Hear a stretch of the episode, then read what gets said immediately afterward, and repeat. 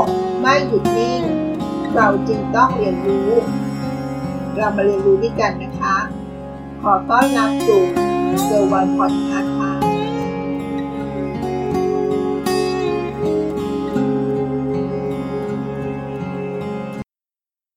สวัสดีค่ะ ยินดีต้อนรับสู่ Girl One Podcast ฟรีแลนซ์อาชีพในฝันของใครหลายคน เป็นอาชีพอิสระในการทำงานนะคะ เข้างานกี่โมงก็ได้ทำงานที่ไหนก็ได้ เพียงแค่มีอินเทอร์เน็ตและโน้ตบุ๊กแค่นี้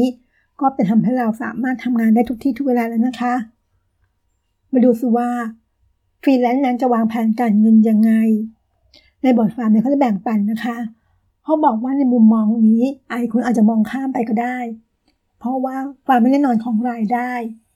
ซึ่งจะมีรายได้เข้ามาเป็นช่วงๆนะคะ เป็นรายได้ที่ไม่สม่ำเสมอแม้คนที่ทำงานประจำค่ะ ดังนั้นหากคุณเป็นฟรีแลนซ์แล้วก็ ตอนนี้ถ้าเราโชคดีมีรายได้ก้อนโตเข้ามา อย่าลืมวางแผนจัดการทางการเงิน เป็นเรื่องสำคัญมากๆนะคะ มาดูสิว่าการวางแผนการเงินมีอะไรบ้าง ดังต่อไปนี้นะคะ 1. อย่าลืม เงินเก็บสำรองฉุกเฉิน เพราะรายได้เราไม่สม่ำเสมอนะคะ ดังนั้นฟรีแลนซ์ควรจะแบ่งเงินไว้อย่างน้อย 12 เท่าเลยค่ะ ของรายจ่ายที่จำเป็นและเงินจำนวนนี้ แล้วควรจะทำการเปิดบัญชี เก็บออมแยกจากบัญชีค่าใช้จ่าย ในชีวิตประจำวันนะคะเพื่อให้แน่ใจว่าเงินก้อนนี้จะถูกนำมาใช้ในยามฉุกเฉินจริง ๆ เท่านั้น เพราะรายได้ของมนุษย์ฟรีแลนซ์มีความแตกต่างจากมนุษย์เงินเดือนทั่วไปนะคะ บางคนก็รับเงินก้อนตามโปรเจกต์ บางคนรับเงินเป็นอินเซนティブตามยอดขายของลูกค้า บางคนก็รับเงินแค่ก้อนเดียว ก็สามารถใช้ชีวิตไปได้ทั้งปีเลยนะคะ แต่บางครั้งถ้าเกิดเหตุโปรเจกต์ล่าช้า รายได้ก็อาจจะล่าช้าตามไปด้วยนะคะดังนั้นการวางแผนการเงินในส่วนของก้อนแรก เงินเก็บสำรองฉุกเฉินจำเป็นมากๆนะคะ หากรายได้ไม่เข้ามา เราสามารถหยิบเงินก้อนนี้มาใช้ยามฉุกเฉินได้ค่ะ เมื่อพูดแบบนี้แสดงว่าปกติเราจะไม่หยิบเงินก้อนนี้มาใช้นะคะ แต่เราต้องเก็บเงินนี้ให้ได้ประมาณ 12 เท่าของรายจ่ายนะคะ สมมติถ้าเรามีรายจ่าย 10,000 บาทต่อเดือน ก็ต้องเก็บถึง 120,000 บาทต่อทั้งหมดเลยนะคะ เป็นเงินเก็บฉุกเฉินเมื่อได้เก็บครบแล้ว เราก็จะไม่เก็บเพิ่มเติมมันนะคะ แต่ถ้ายังไม่ครบก็ต้องเก็บเพิ่มเติมให้ได้ครบตามที่เราตั้งเป้าไว้นะคะ ดังนั้นการวางแผนจัดการเงินสดสำรองฉุกเฉิน จึงเป็นเรื่องที่จำเป็นมาก ๆ เลยนะคะ 2. การจดบัญชี รายรับรายจ่าย ข้อนี้ได้ยินบ่อยมากนะคะ และถือว่าเป็นประโยชน์มาก ๆ ในการบริหารการเงินส่วนบุคคลค่ะ อาจจะเริ่มจากการคำนวณรายจ่ายคร่าวๆก่อนก็ได้นะคะสำหรับคุณที่ยังเป็นมือใหม่ไม่เคยจดมาก่อน อาจจะจดเป็นรายเดือน รายปีแทนก็ได้ค่ะถ้าไม่ได้อย่าให้เกิดเป็นรายวันได้ก็จะดีนะคะเขาจะแบ่งหมวดหมู่ได้ดังต่อไปนะคะ ในการจดรายจ่ายเหล่านี้ มาดูรายจ่ายหมวดแรกก่อนนะคะ รายจ่ายคงที่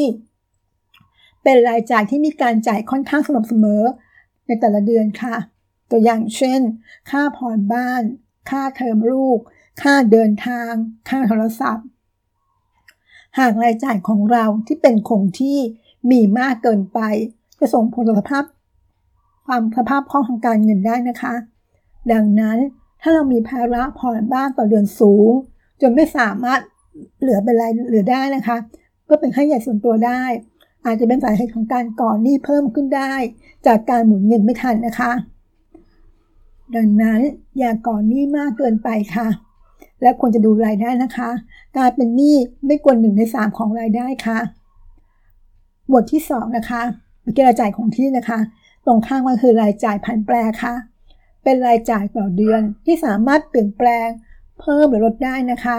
เช่นค่าอาหาร ค่าช้อปปิ้ง นี่เป็นรายจ่ายส่วนแรก ที่เราสามารถลดได้นะคะ เพราะเป็นรายจ่ายที่ส่วนใหญ่เกิดจากพฤติกรรม การใช้จ่ายของเราที่อาจจะก่อเกิดหนี้ โดยไม่รู้ตัวได้ค่ะ เช่นหนี้บัตรเครดิต และเป็นรายจ่ายที่หากปรับลดได้ จะกระทบกับฐานะการเงินของเราน้อยที่สุดเลยค่ะดังนั้นรายจ่ายส่วนนี้เราควรจะมีเท่าที่จำเป็นนะคะ หมวดที่ 3 รายจ่ายเพื่อการออมและการลงทุน ที่เห็นว่าการลงทุนจะช่วยให้มนุษย์ฟรีแลนซ์อย่างเราๆ ถึงเป้าหมายทางการเงินได้นะคะ ไม่ว่าจะเป็นการเก็บเงิน เพื่อการเกษียณ เพื่อการวางแผนภาษี หรือเพื่อการมี passive income เข้ามาในบัญชีของเรา โดยที่เราไม่มีโปรเจกต์หรืองานเข้ามานะคะ ซึ่งการลงทุนก็มีหลากหลายรูปแบบ เช่น การลงทุนในสินทรัพย์ที่จับต้องได้ หรือการลงทุนในสินทรัพย์โดยตรงค่ะ เช่นซื้อบ้านไว้เพื่อขายต่อ ซื้อโรงงานมาทำธุรกิจ ซื้อทองคำแท่ง เหล่านี้เป็นต้นนะคะ เลือกจะเลือกสินทรัพย์ทางการเงิน หรือการลงทุนทางอ้อมก็ได้ค่ะ ตัวอย่างเช่น การฝากเงินกับธนาคาร การลงทุนในกองทุนรวม การลงทุนในหุ้น แต่การเลือกลงทุนอะไร เราควรศึกษาข้อมูลการลงทุน พร้อมกับความเสี่ยง หมวดที่